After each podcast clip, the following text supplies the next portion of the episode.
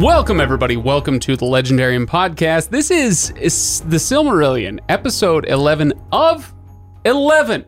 Okay, I hope you've all had a nice journey getting here. I know it's been an uneven one. I'm sorry that we took such a long break for a little while there, but uh, but here we are, episode 11 of 11. Today we're talking about of the Rings of Power and the Third Age. This is the last entry in the Silmarillion. I am Craig Hanks, your host, and over them, well, his Over them? over them. Is that what I said? Yes, over them. Hello, them, whoever you are. Thank you for your kindness and being- Over there, it's them. Ryan Bruckman. Hello, everyone. We're off to a great start. I, you know, I was going to insult you. I even had. Some, I was uh, going to say like eh, his his chip shot is as good as his reading comprehension, which is not saying much. There you are. okay. Hi, Ryan. Hi. I insult you only because it's to make me feel better. Ryan and I just got done golfing, and uh, let's just say that he is more skilled at the game than I am, and I don't know. We'll leave it there. Yeah. Yeah. Might as well leave it there. Fair. That's, I'm not going to argue with you on that one. Uh, so we are we are once again Kyleless. Unfortunately, Kyle had to travel for work, and so he is uh, he's out this weekend. But here we are, uh, ready to talk the Silmarillion. Uh, so Ryan, do you before we get into the content of this uh, chapter, for lack of a better word, this section of the book, Mhm. um, how do you feel now that you have read the Silmarillion cover to cover? Does it feel like eh, does it feel anticlimactic? Does it feel like a real accomplishment? Does it feel I don't know. What what how what are your thoughts? I'm never going to recover from this entirely. This, this whole experience, it's just never going to happen.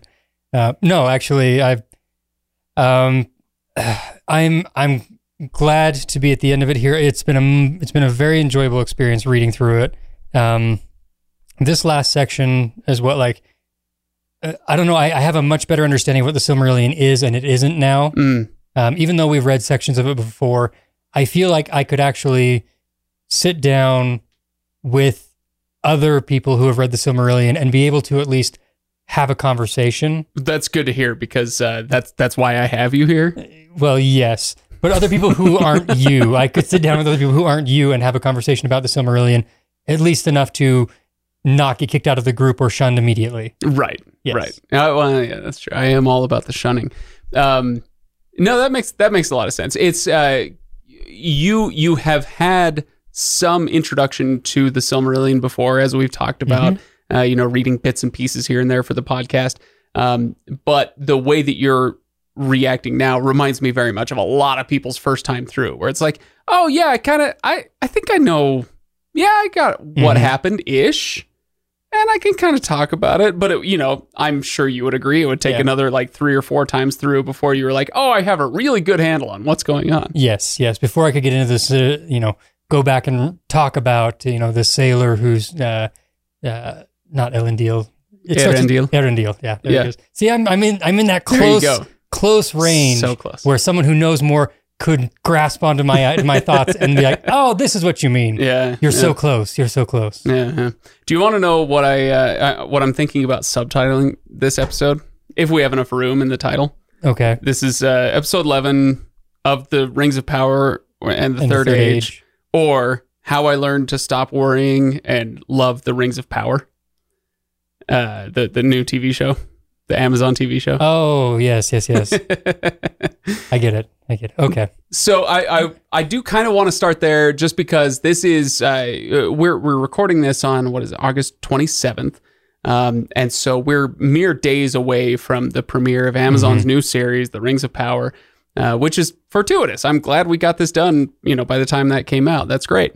Um, but this is my last chance to say, you know, to kind of give my thoughts on the series before it has actually come out. Yeah. Um, and so I thought I would just kind of start in this section by saying I'm I'm glad that we got here and that I got to reread this section before the show came out because it kind of just reminded me of how of what a good idea it is to just let go and just say, you know what, the show will be what it is, um, and it might be good, it might be bad, whatever.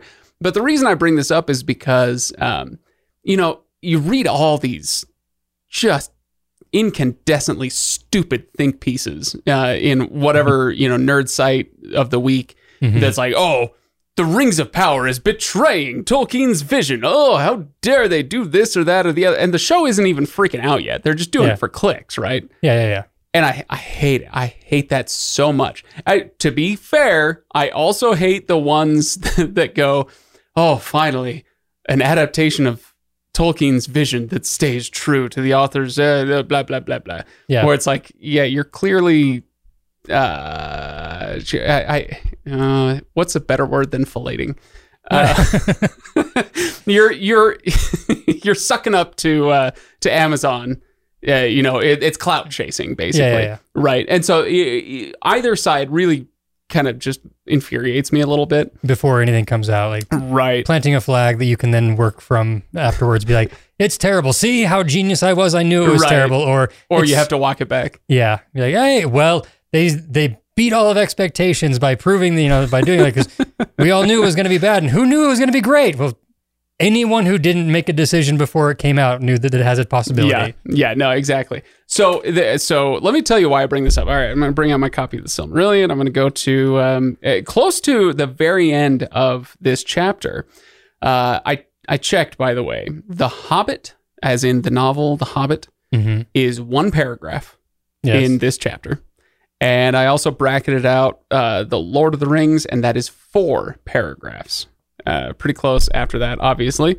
so um, every high school kid who has who feels like they got to read this to report on it or anything like that, Silmarillion has your Cliff Notes version in there. If only that were true. Yeah. Uh, no, but I, I wanted to read. I, I wanted to read um, uh, three. s- Well, no, I'm sorry. It's one sentence, three clauses. Okay, that are separated by uh, by semicolons, and this is from our current chapter of the Rings of Power in the Third Age. Okay, and I promise I'm bringing this back to the show. Uh, but the sentence goes like this. Uh, uh, uh, uh, battle there was in Rohan, and Curunír the traitor was thrown down, and Isengard broken. And Curunír, oh no, uh, sorry. And before the city of Gondor, a great field was fought, and the Lord of Morgul, captain of Sauron, there passed into darkness. And the heir of Isildur led the host of the west to the black gates of Mordor. That is one sentence, Ryan. One sentence. And that covers Return of the King, And and, a healthy dose of the two Towers. Two towers. Yeah. Right. Uh, all that to say, okay, so this is why I'm saying, you know, how I learned to stop worrying and love the Rings of Power. Okay, it's not out yet. Maybe I'll hate it. But the whole point being that you take one sentence like that and you can have something that, you know, it, it, it's two and a half movies or, you know, one and a half movies or whatever you want to call it. Um, but it could just as easily be four seasons of a TV show. Mhm. Right. And so that's why I, I'm kind of excited about the show to see what they do Mhm. to see what kind of story they come up with. Okay, so they're they're not uh, drawing from this chapter per se. I mean, you know, Yeah. whatever. Uh, of course they are, but they have rights to the appendices, the Lord of the Rings, and and it kind of sketches things out in a very similar way, right? Mhm. Um, so anyway, did you? Did you have any thoughts on this sort of thing as you were reading through this and you're like, oh my gosh, I recognize that and it's gone? Yeah, there was a handful of uh, little moments where, because you had told me beforehand that, you know, the entirety of the Lord of the Rings is covered in like two pages or whatever. And so I was waiting for that. And I'm sitting Right. here and there's still stuff going up. And I'm like, oh, here's the, I can hear this in Cate Blanchett's voice almost. They're talking about these events happening, you know, the, the last uh, alliance of elves and men standing against Sauron and uh, things like. I'm like, okay, I'm recognizing that. But how much there still is in the areas around that was still nice. I'm Mhm. expecting because I was kind of like, okay, we finally caught up. So I shouldn't, I really shouldn't have to focus too much because this is going to be recognizable. This isn't going to tax me the same way some of the other ones have. Um, that being said, there's still a lot of Sauron's rise to power in the first parts of this and his creation of the Mm. the rings and his planning of uh, how he's going to kind of bring all the elves into subjugation to himself through the rings, them catching him. A lot of those things that happen earlier on, I was like, oh yeah, that's th- there's still a lot of content here that's really enjoyable, and yeah, just things that you could do more with inside the Lord of the Rings itself. So Right.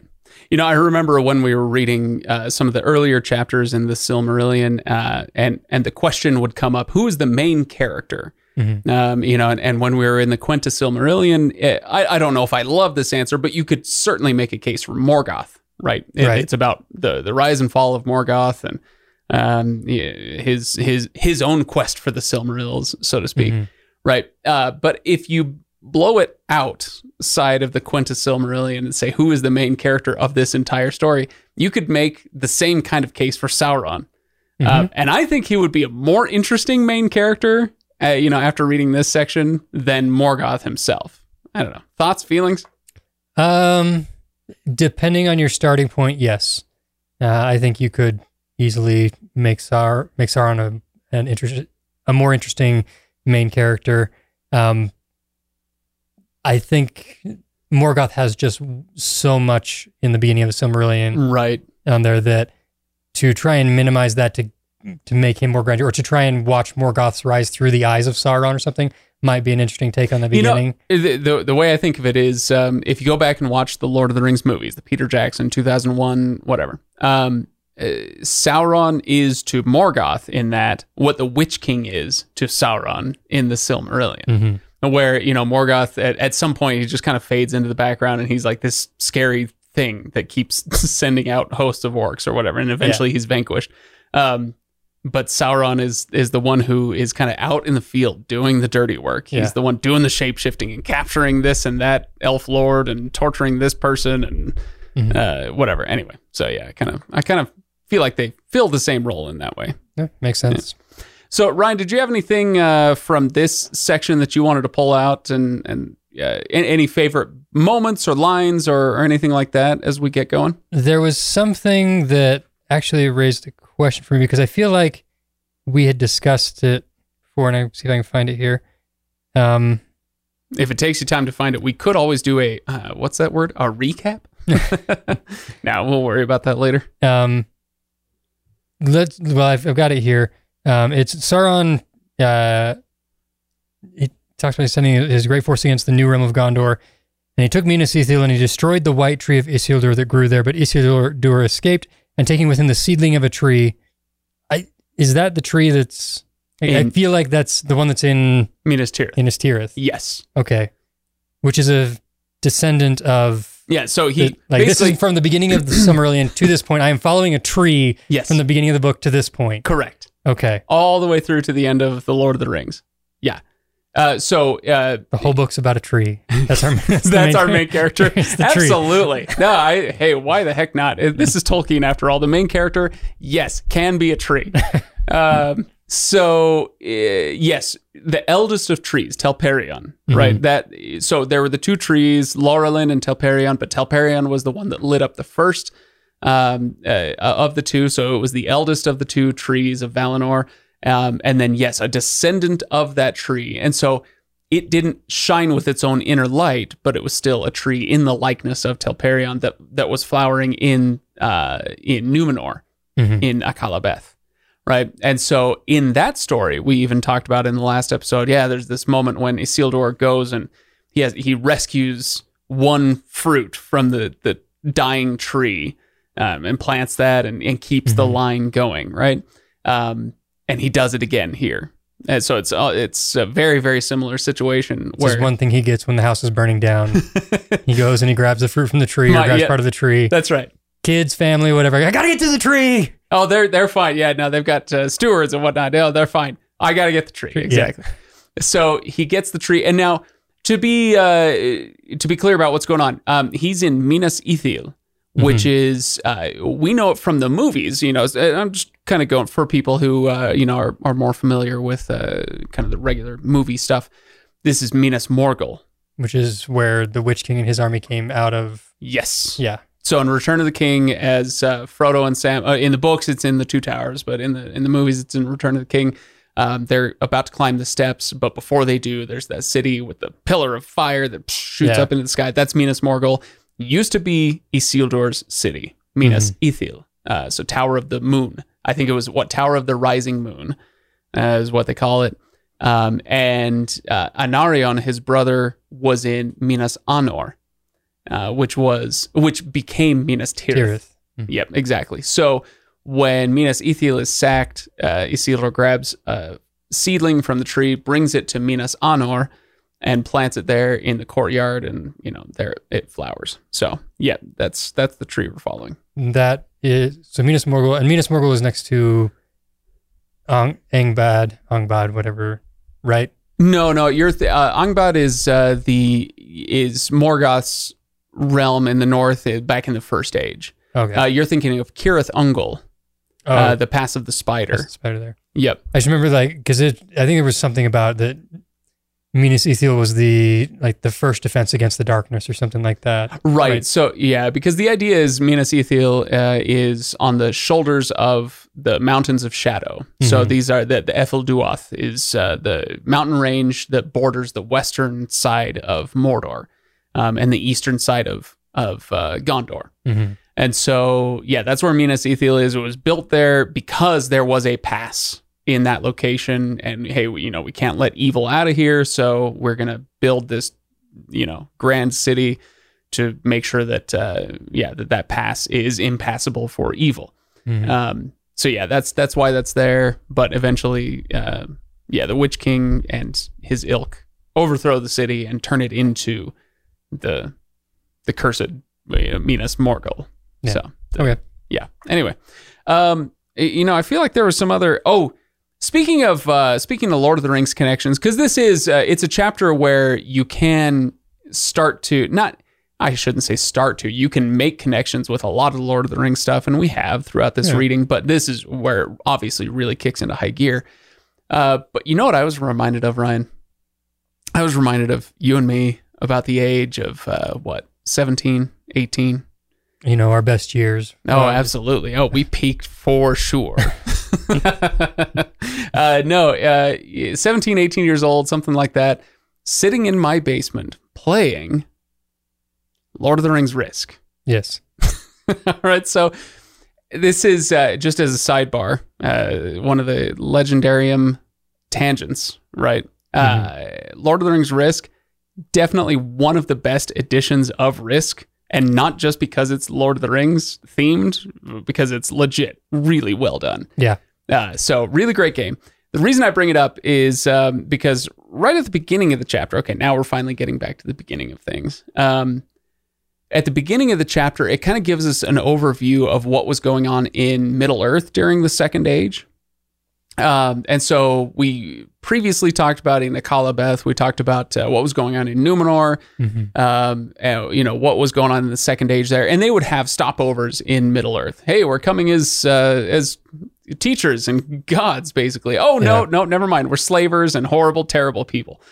Um, but that was all from the Numenoreans' perspective. And for a few pages, we get um, kind of what was going on on the other side of the sea in the Second Age, right?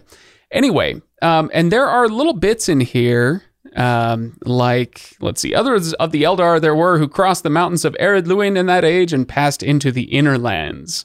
Uh, kind of talking about Middle Earth there.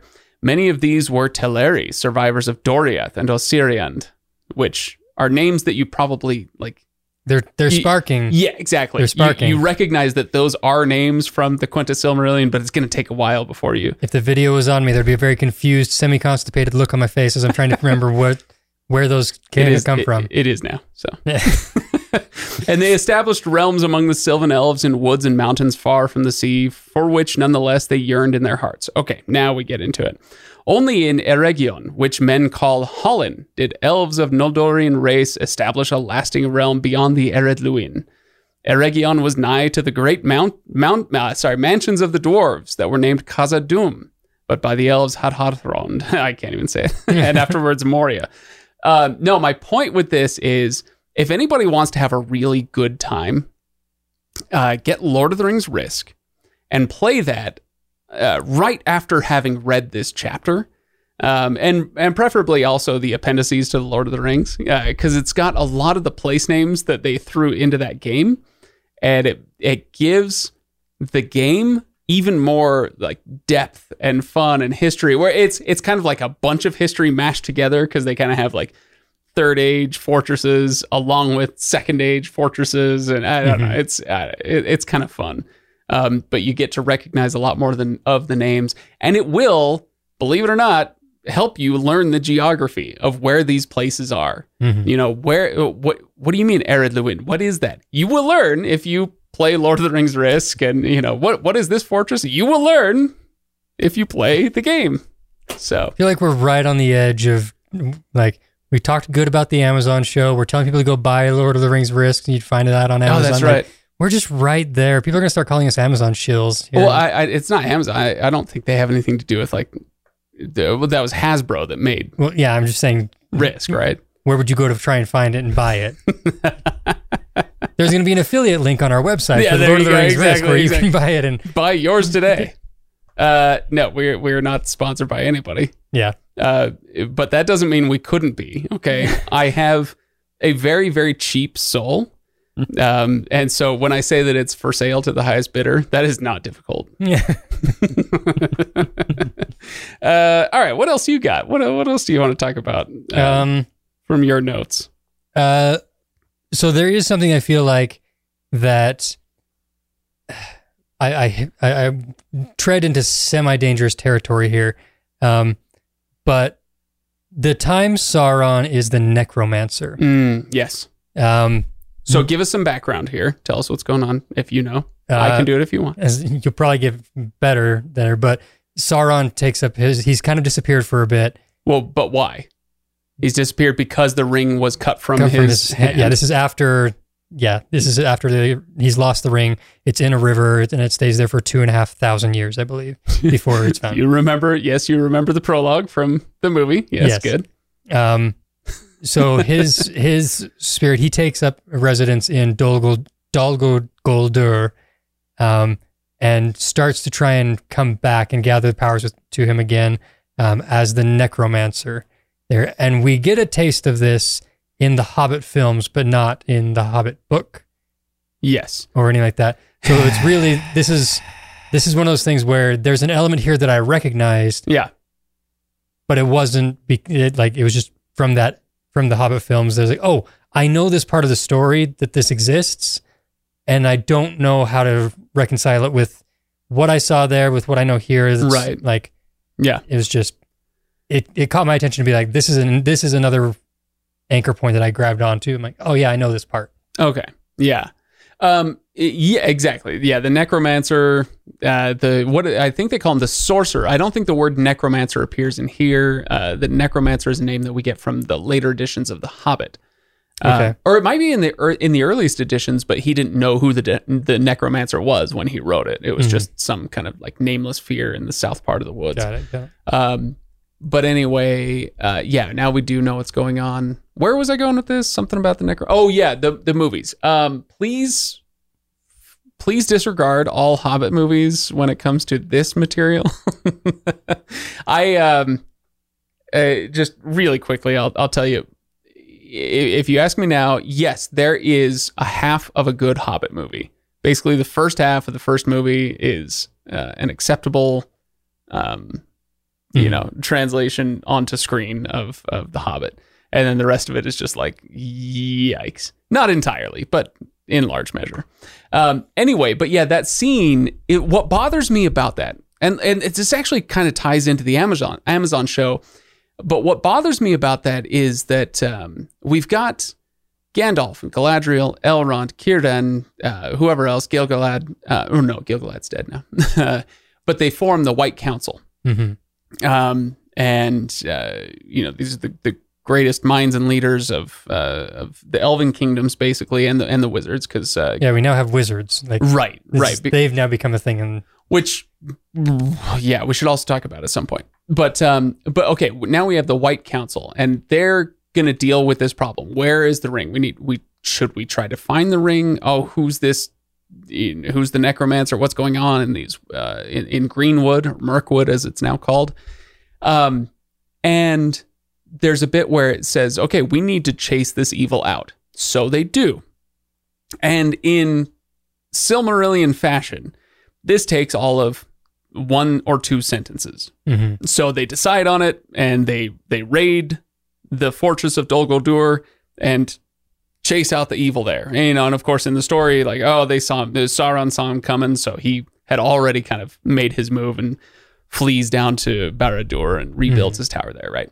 But anyway, um, the reason why this kind of makes me roll my eyes is because in the movie, in The Hobbit, they pull some of this uh, info in, and then they they make it all about those heroes. So literally, the White Council goes and the the four or five of them are are you know wizard battling, kind of you know like uh, like Saruman and and uh, Gandalf do in in the Fellowship of the Ring.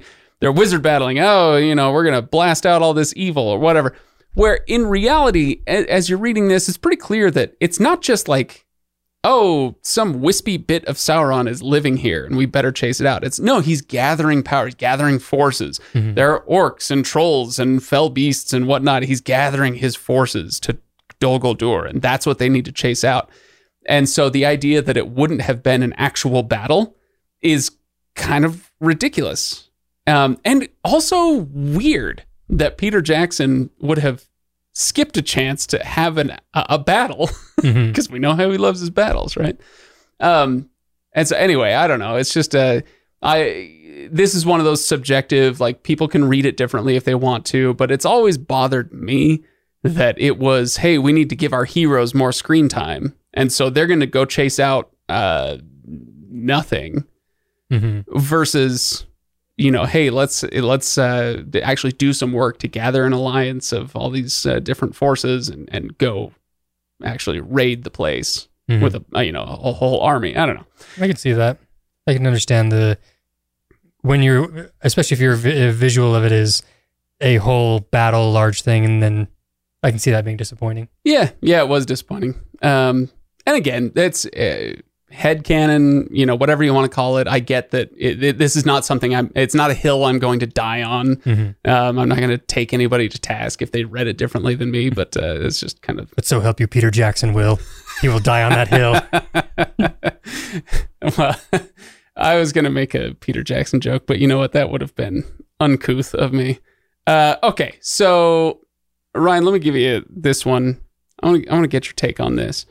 Um, this is the section where we are introduced to the Ulairi, the ring wraiths. hmm Um, they could walk if they would, unseen by all eyes in this world beneath the sun, and they could see things in worlds invisible to mortal men.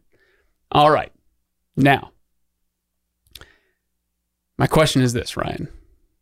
Is The Lord of the Rings fantasy or is it science fiction?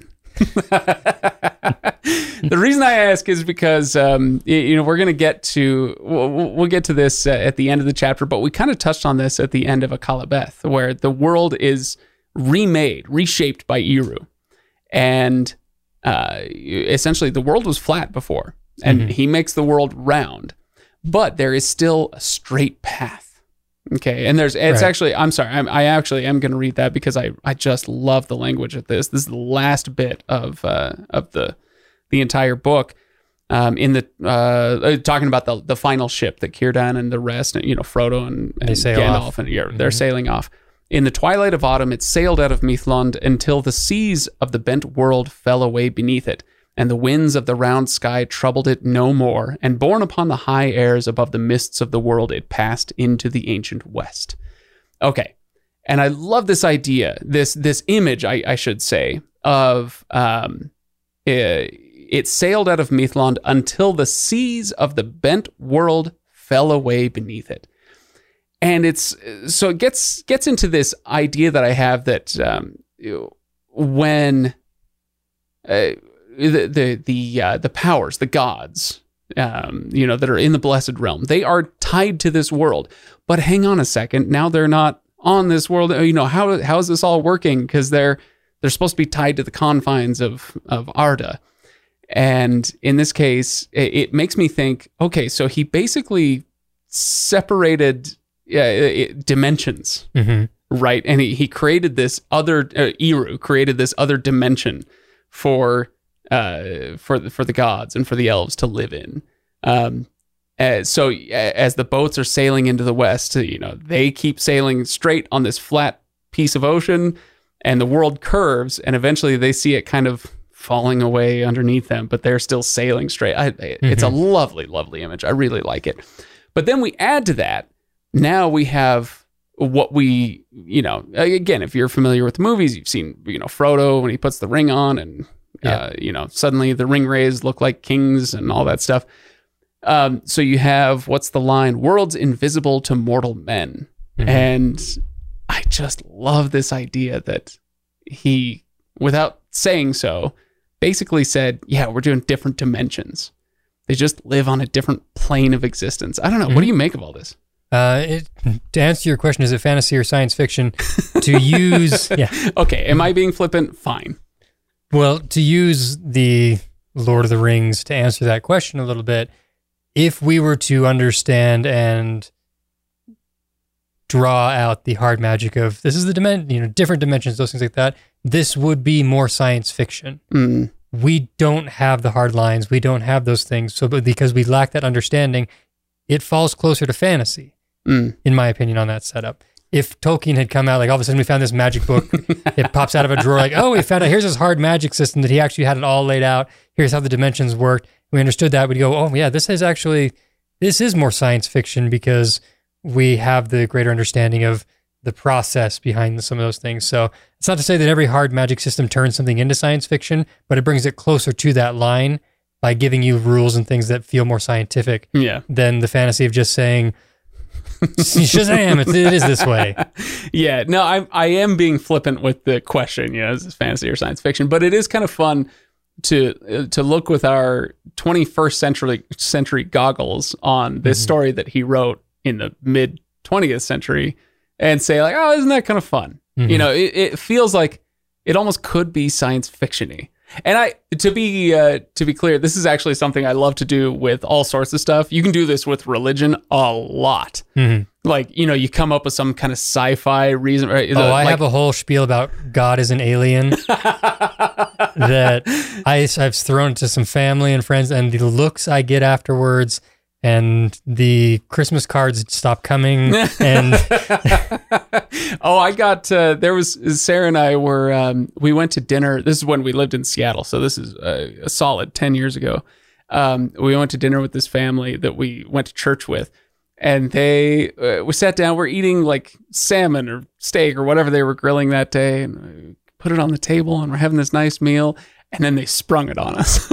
it was this whole spiel that this guy had about how Jesus was a clone uh, like legit, Uh-huh. hundred percent. Like, oh no, yeah, no, they, they have cloning technology, and so when it says that Jesus and God are the same, it's uh, it's actually he's a clone, and uh, you know, so they're separate, but they're the same. And, blah, blah. and he went on for a while. that changes my feelings towards Jango Fett.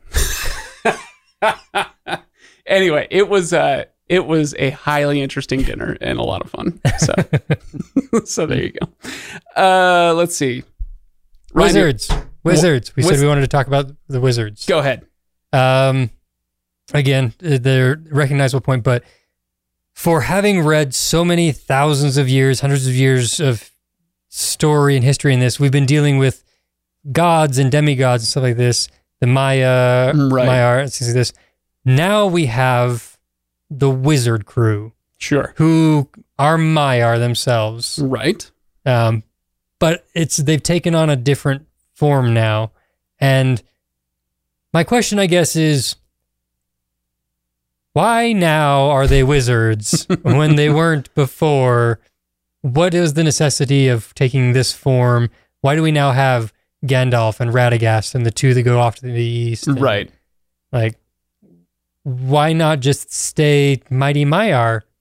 Like, like I know they still are technically, but Right. I don't know. It, why? Why now? Why this? Why, why wizard? Why wizard now? this is good sentence structures. Ladies and gentlemen, the professional. Thank you. Yeah. Uh, If you please check for signs of a stroke. no, uh, the the short answer is I don't know. Uh, but I it, it's okay. We were kind of poking fun at uh, people who had uh, funny religious explanations for things, right? But uh, but we could also play the same game here. Okay, so why would uh, why would they be sent? Yeah, why would the Ainur or no, sorry, not the Ainur, whatever. Why would they send the Maiar um, over as wizards? And why not, you know, clothed in their full glory or whatever, right? And ultimately, I guess the best I could come up with is that um, that they aren't.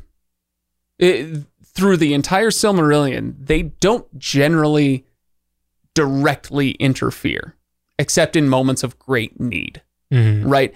Um, and now they there's um, okay, so there's a, a- a great danger with the the ring and you know the, the troubles going on in Middle Earth, and so they're going to send some emissaries over, but it's not like hey, we're going to clean up all of your messes Right. it's um hey, you know hey here are here's a resource to hopefully help the people of middle earth and whatever and what's interesting to me about all of this so uh, sorry to answer your question like why why don't they just send them over i guess that's the best i can come up with because they don't want to just strip the people of middle earth of all of their responsibility uh, yeah. is that yes. is that fair and I can, I can understand that, but there's also the whole element like we talked about the White Council earlier. That is, they lead that white. They lead that. That is what they are. You know, the White Council plus others there. So I I don't know. It was just something that I I couldn't quite figure out. Other than cool, we now have new names and a new kind of focus and form for them. You know, Right. Well, it kind of gets to so we've talked a lot about how you know Tolkien is a, a strident Catholic, and this is a very Catholic work, um, and it kind of gets into the idea of guardian angels or something along those lines. I don't know what my my Catholic theology is shaky, right? but uh, let's take guardian angels for a moment because uh, Tolkien has said Gandalf is an angel. If he represents anything in this story, it's an angel. Uh, and if God is going to send an angel down, it's not going to be like, um, you know, oh, okay, here's Saint, you know, Michael here to wield his flaming sword and just cut down all of your enemies and make everything perfect for you forevermore. It's not quite the way he operates. So if we're going from that Catholic point of view, he's going to send somebody down to nudge people to help guide them in the right direction, but not necessarily fix all their problems. Right? True. Yeah, I mean, yes, there's some. We're gonna get into theological Let's do it. discrepancies Do it, in do it, there. do it. I mean, just there's stories in the Bible where, but it, it's a way of God showing His power. That it's like, no, look, uh, you know, the Old Testament, the um, uh, the horn blowing of Jericho, Right. things like Yeah, that, yeah. where it's you know, it's still people having to the do it. The horn blowing of Jericho, the new children's book by Ryan James Bruckman. Uh, there's a lot of worse things that could be titled that. That, Um, oh, ain't that the truth? Who's Jericho? Uh, anyway, Joshua, Joshua fought the Battle of Jericho. Boy, this episode is something else. I don't know what's Uh, happening here. Yeah, it took me a minute to find the song. Um, anyway, but just saying, like theologically speaking, though, there are times when God will have a host of angels do the work, so long as the faith is shown by the Right. mortals beforehand, I'll help, yeah, God helps those who help themselves and all that stuff, right? Yeah, along those lines. So with the that that idea as to why they are that way makes some sense, but there is also a carpet that can be pulled out from underneath that Sure. that logic. So uh, let me let me pull out another one, another rug out from underneath this so-called logic. Awesome. Um, just that uh, you know where the analogy falls apart. Like these are not angels. You know, he in the story of the Lord of the Rings. Yeah, there are times when Gandalf definitely represents an angel, and that's totally fine. But what's interesting is how much agency the wizards have mm-hmm. themselves, and how like how differing their decision making is. Obviously, we have Gandalf versus Saruman, and Saruman gets too deep into the, the lore of the enemy and begins to see him. He envies him as a rival instead of seeing him as an enemy, right? Mm-hmm. Or, you know, whatever the, the language is in this section. Uh, but not just that, we also have Radagast, who kind of uh, he just isn't um, he isn't as diligent in his mission. He kind of gets wrapped up in uh, loving the, the the living things of Middle Earth, right? Um, and so we you know we learn more about him elsewhere, but we kind of touch on that a little bit. He was all about the birds and the beasts and the forests and all that stuff. Um, and so Radagast kind of yeah, it's not like he's a bad dude. He's not Saruman, but he kind of he isn't very stalwart in his mission the way that uh, the way that Mithrandir is. Um, and then we have the two blue wizards who show up, go into the west, or sorry, go into the east, and are never heard from again. It's like, yeah, thanks a pantload, Chet. Appreciate that. thanks for all your help. Yeah. so, so we start with five, and immediately we're down to three. They land on the shores and immediately, nope. Bye. So, um, anyway, uh, that's that's something I don't know what to do with it. I'm not bringing it up because I have something deep or profound to say about it. But isn't it Mhm. interesting that uh, that these um, angels, for lack of a better word, are sent over to Middle Earth, and they get to decide how much of their mission they fulfill. Right? Yeah. I mean, ultimately, it still falls under the very first chapter setup where Eru says, You can do nothing that will not help my plan. Right. Like, so go and, uh, you know, your battles, everything that happens, no matter what, like, ultimately, whatever happens with Sauron and you, it's part of what I've got planned out. I've got, to borrow a term from another wonderful series, an ineffable plan, you will. I will. Yeah. I will absolutely. Um, all right. Anything else on that, or do you want some words of the day? no, let's go to words of the day. I'm, I'm done sounding like I've had a stroke. right now, it's my turn. Right. All right. Here's one for you. Uh, let's see. The ancient kingdom kingdom of Mordor beyond the Ephel Dúath, the mountains of shadow, and that country marched with Gondor upon the east. Whoa, whoa, whoa! They marched with Mordor marched with Gondor on the east. No, march is another word for border. Um, so it's a it's an old word for border, uh, and that that's it. Okay, so there's one of your words of the day. What you look confused. It, I that. Why would you use that word to mean border then? If it's also a move for that, just is asking for confusion. Well, you know what? It's also asking for a little bit more from the reader, and if you just give it a little bit, and these days all you have to do is Google it. Yeah, but how am I supposed to know that uh, the word March is not a hard word for like? I know that word. You throw like Ethel Duat at me, and I'm like, sure, that's a great '50s actress or something. I'm sure, but March, I know. I'm not going to go look it up because I know that. how am I supposed to know to look up that that means something different? All right, here's one that you should know to look up: Weregild. W e r e. Okay, like you know, like werewolf or werebear Mhm. from The Hobbit, right? Weregild, G I L D.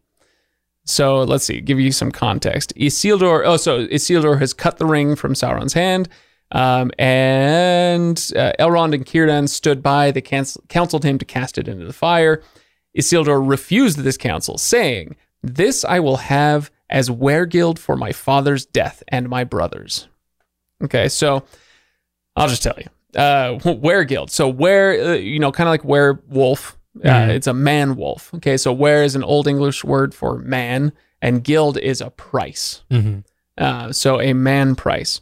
And what's interesting is uh, you, you go back in history and uh, you, you go into Anglo-Saxon England, and the law was that according to your station, you know, whatever your level in the caste system of the day was, you had a price. You were worth X amount. hmm Okay. Uh, and so if, uh, oh, actually, there's a great scene. If you go and watch uh, The Last Kingdom, uh, fantastic show. Everybody should go watch it. It's really good. It's on Netflix.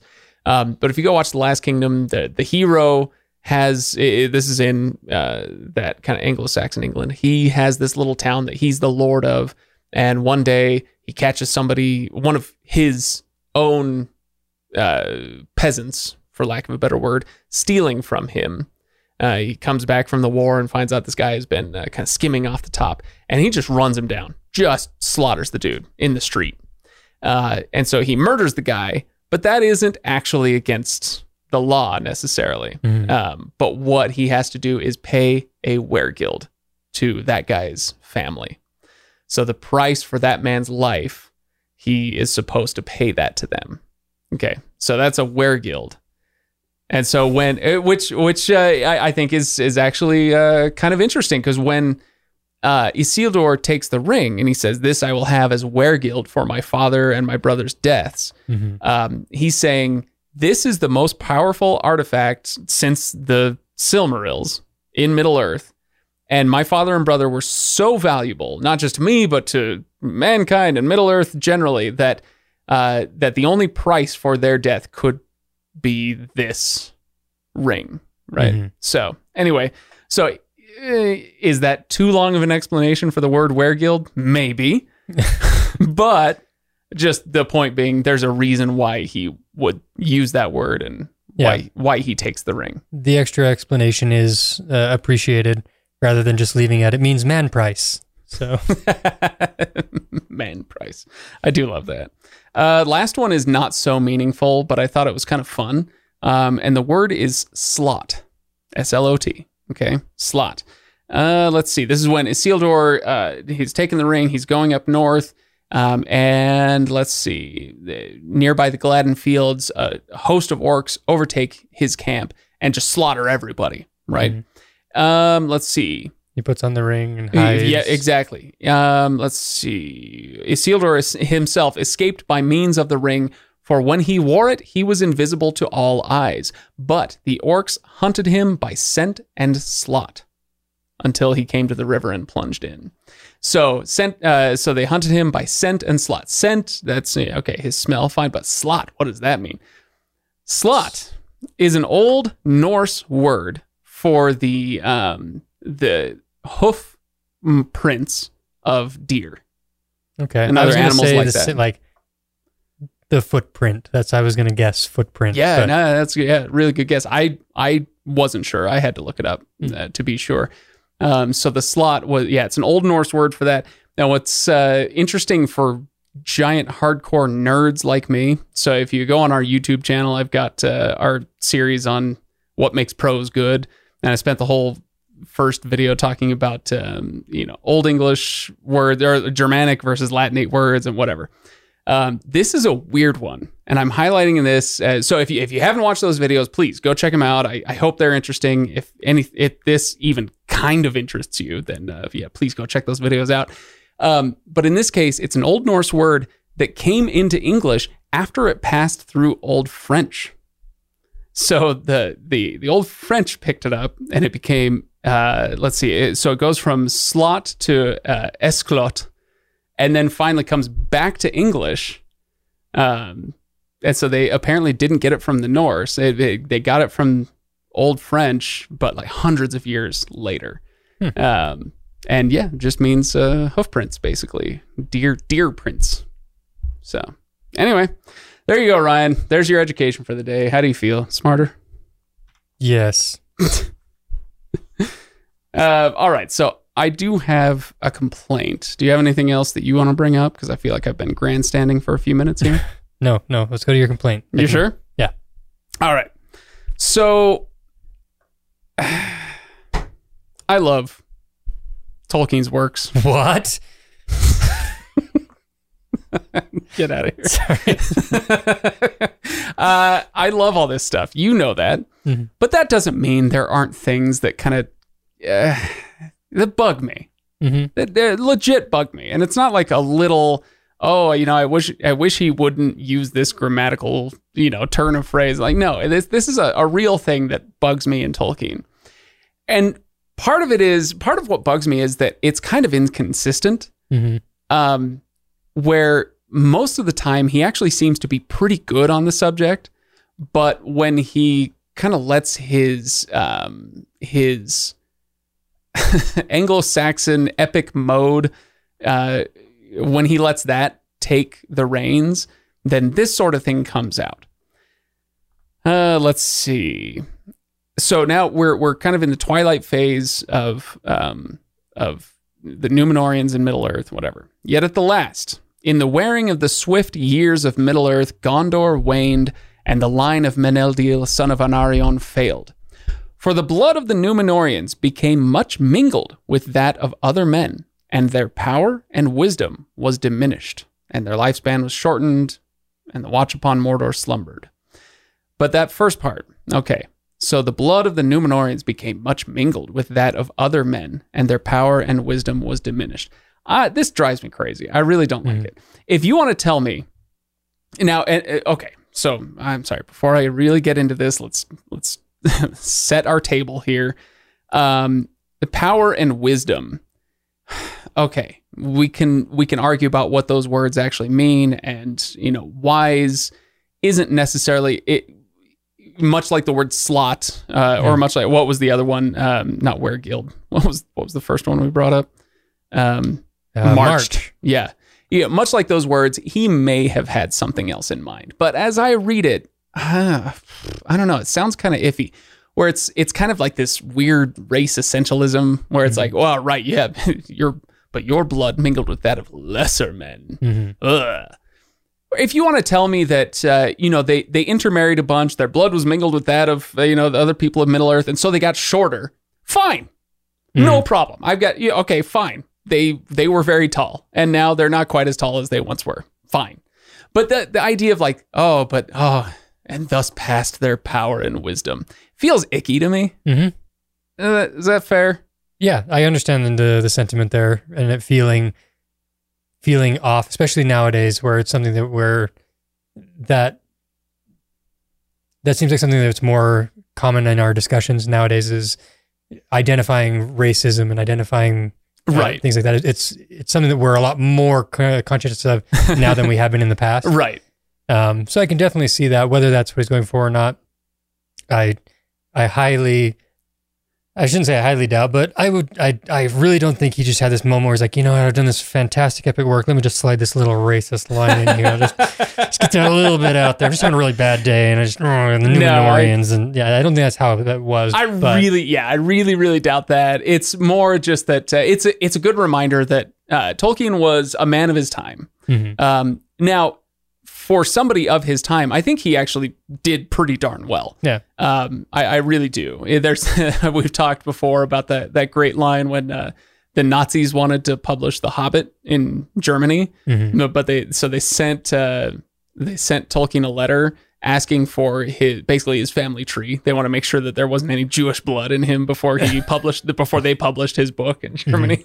And he sent them back this uh, amazing note that was said something. I'm paraphrasing here, but it was like, no, sadly, I. Uh, I, I don't have any of that uh, the the blood of that noble race, you know, coursing through me or whatever he said. It's uh, um, and it, it was basically just a, a very very politely English middle finger to the Uh-huh. Nazis. It was, so stuff like that, but he came to that after it came to his attention that in The Hobbit, the way that he had described the dwarves, the way that he portrayed the dwarves, uh, was was um, a- at least potentially it could be seen as pretty anti-Semitic. Mhm. Um, you know, yeah, I, I won't get into the whole thing, but people can look it up. You can just trust me. I'm sure this. there's plenty of angry YouTube videos of people grabbing onto that and running with it. right. And so somebody brought this to his attention, and he was mortified.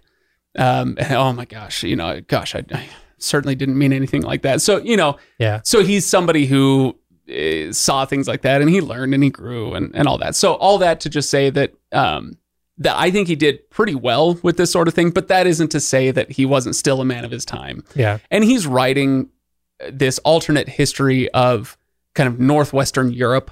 Mhm. You know, everything from the British Isles to France and Germany and and the the Nordic lands and all that.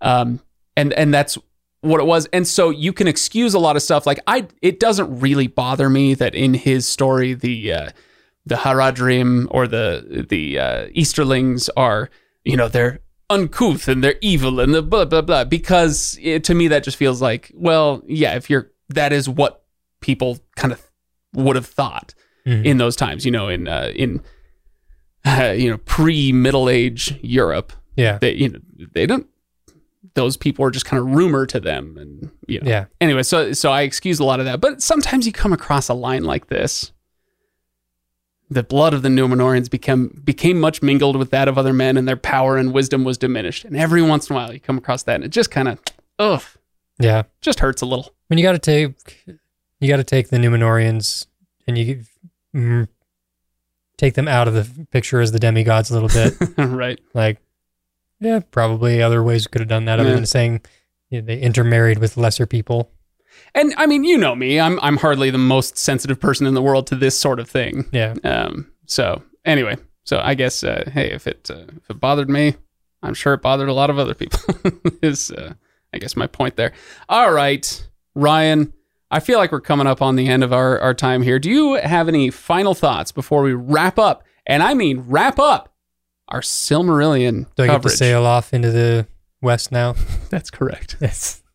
For for your service on this this podcast series. Absolutely. So is this open to is just this section or any Silmarillion Um, final thoughts? Of, if if you're gonna go with the whole Silmarillion, I'll give you kind of my last thought on this section first. okay. Because you know what? I feel like I haven't talked enough in this episode. I know it's really if you look at the waveform, there's there's not enough of you going on here. Somebody's gonna tally it up. it's gonna be like um, you know when you're you're halfway through uh, or three quarters of the way through a football game and they show time of possession on the Mhm. screen and you're like, oh no, oh no. Yes, but then they got to break down that stat even more and meaningful sentences that actually were complete from me are even further down the line there. So Yeah, like poor possession. Anyway. that's right. You gotta you gotta elbow me out of the way, man. hmm Uh, all right. My last thought on this section is uh, an inconsistency between this and the Akallabêth chapter that we just read, and why I love that inconsistency so much, and things like this, because you come across this uh, several times if you're really paying attention. If you start to get to know the Silmarillion really well, you can find inconsistencies like this. So here's this one.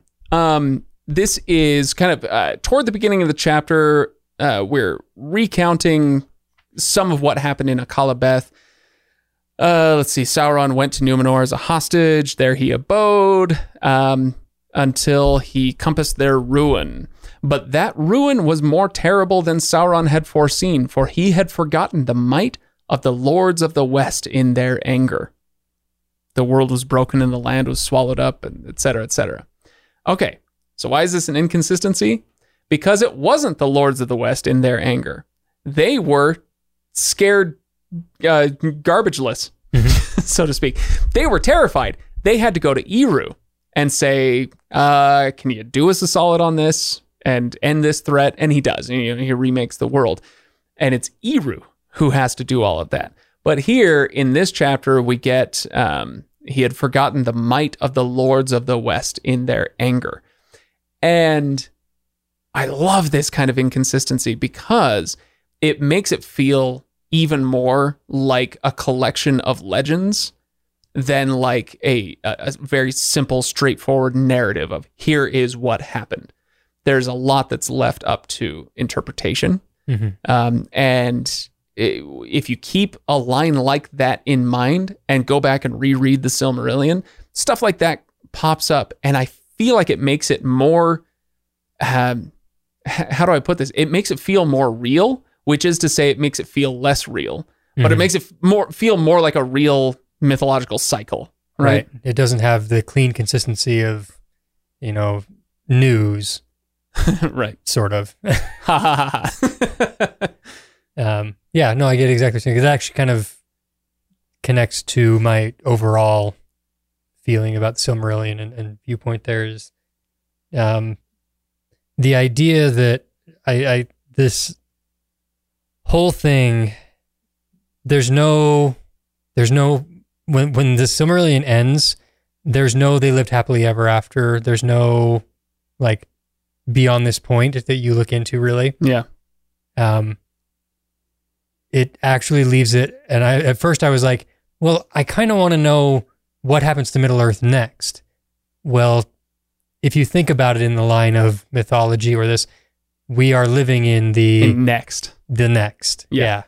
Yeah. Um, which is a cool feeling to come out of a story and and feel like I'm in the next of this Mm. because especially so much of so many of the books we have nowadays they're placed after us so you know a lot of it's dystopian futures Yeah. or it's something that's happened so far in the future and we then cycle back through and realize oh this is us this is we've done this we've you know there's the Charlton Heston you done you know what have you done oh you you blew it out you ruined it Then we have that moment type thing um it's it's good and enjoyable to be on the other side of that and be like there's this whole history here that we get to be the future of. Yeah. So Very nice. Was that the final thought you were gonna? that was my final thought for Wow. the Silmarillion. Piece. Yeah, very nice. Um, there's uh, there's this idea that predates the films, but those who have seen the Lord of the Rings movies uh, may recognize it. When the orcs cross uh, the river in Osgiliath, and um, they overrun all the people there. And there's that uh, uh, they they made up a character Gothmog. He's this uh, kind of orcish commander Mhm. of the forces, and he got the Spits lumpy the face. and- yeah, exactly Yep. that guy. Um, he he stabs the commander in Osgiliath, and then he says that the time of men is over. The time of the orc has begun. Right. And of course, that turned out not to be true. Mhm. But there's this idea uh, that goes back 30 plus years in in uh, Tolkien scholarship that his idea was that yeah, the the world was split into these kind of ages, and the first age was the age of the dominion of the elves, and at the end of the first age, they began to diminish. All through the second and third ages. The th- the second age was the age of the Numenoreans, and then they began to diminish. You know, and, and well, and you can argue about that. It, was it still the age of the elves? I don't know. Whatever. Uh, but the dominion of Earth passed to human beings, and uh, and so, like you say, at the end of the Lord of the Rings, okay, so the the story, i.e., the world, kept going into the age of men, but then you think about what Tolkien saw in his lifetime, you know, mechanized warfare and pollution and, uh, you know, kind of the industrial revolution really, really kicking into high gear Mhm. uh, from his childhood onward. And you must, uh, you kind of think, gosh, according to him, we're not in the age of men anymore. We're in the age of the orc. Mhm. Um, See that? you know the the the imagery that we get from the orcs, whether it's in uh, Mordor or Isengard, with their machinery and Yeah. what you know what they would call magic, but it just being technology and and uh, pollution and filth and all that stuff. Like he, so he may have thought, all right, well, I guess we're in the age of the orc now, Or we're we are diminishing into the age of the orc would be Right. another way of. I think that might be to me that reads a little more true than we are the orcs. Well, no, no yeah, exactly. Yeah, it, it's um the way he might have put it is, uh, you know, we all have we all have some elf in us, and we all have some orc in us, and what are you going to let prevail? The higher form of being or the lower, right? There are two wolves in each man. you did it. You did it. You sent us off with the joke, Ryan. Congratulations. Thank you. Uh, ladies and gentlemen, I don't think we're going to get any better than that. So uh, take your two wolves and uh, go to thelegendarium.com and uh, there you can find all of the, the, the stuff, the links. Please go to Discord. Um, let Ryan know what a great line that was. Uh, go to Discord, go to the episode discussion channel, and uh, at him, bro. Just at Ryan, bro. Um, but you can also find the link to Patreon there uh, if you've enjoyed this series. I, ho- I hope you have. It's um, I, I'm talking to the listeners, but yeah, I hope you have too, Ryan. Yes, contractually, I am obligated to sit no. no, it's. I, I hope people have enjoyed this. The purpose, I hopefully I made this clear up front, but the purpose of this uh, read along series was not to turn anybody into Tolkien scholars. This was to have some fun with a difficult book, and I think we did that. Yeah. I you and I and Kyle for most of the episodes, uh, we succeeded in that. Uh, I, I hope people have enjoyed it. Um, if you did, please uh, consider chipping in on Patreon. That would be absolutely fantastic. Otherwise, uh, yeah, go to thelegendarium.com for all the other links and uh, subscribe on YouTube. We'd love to see you there as well. Ryan, we'll see you for our next episodes, whatever they are. But until then, have a good one. Yeah.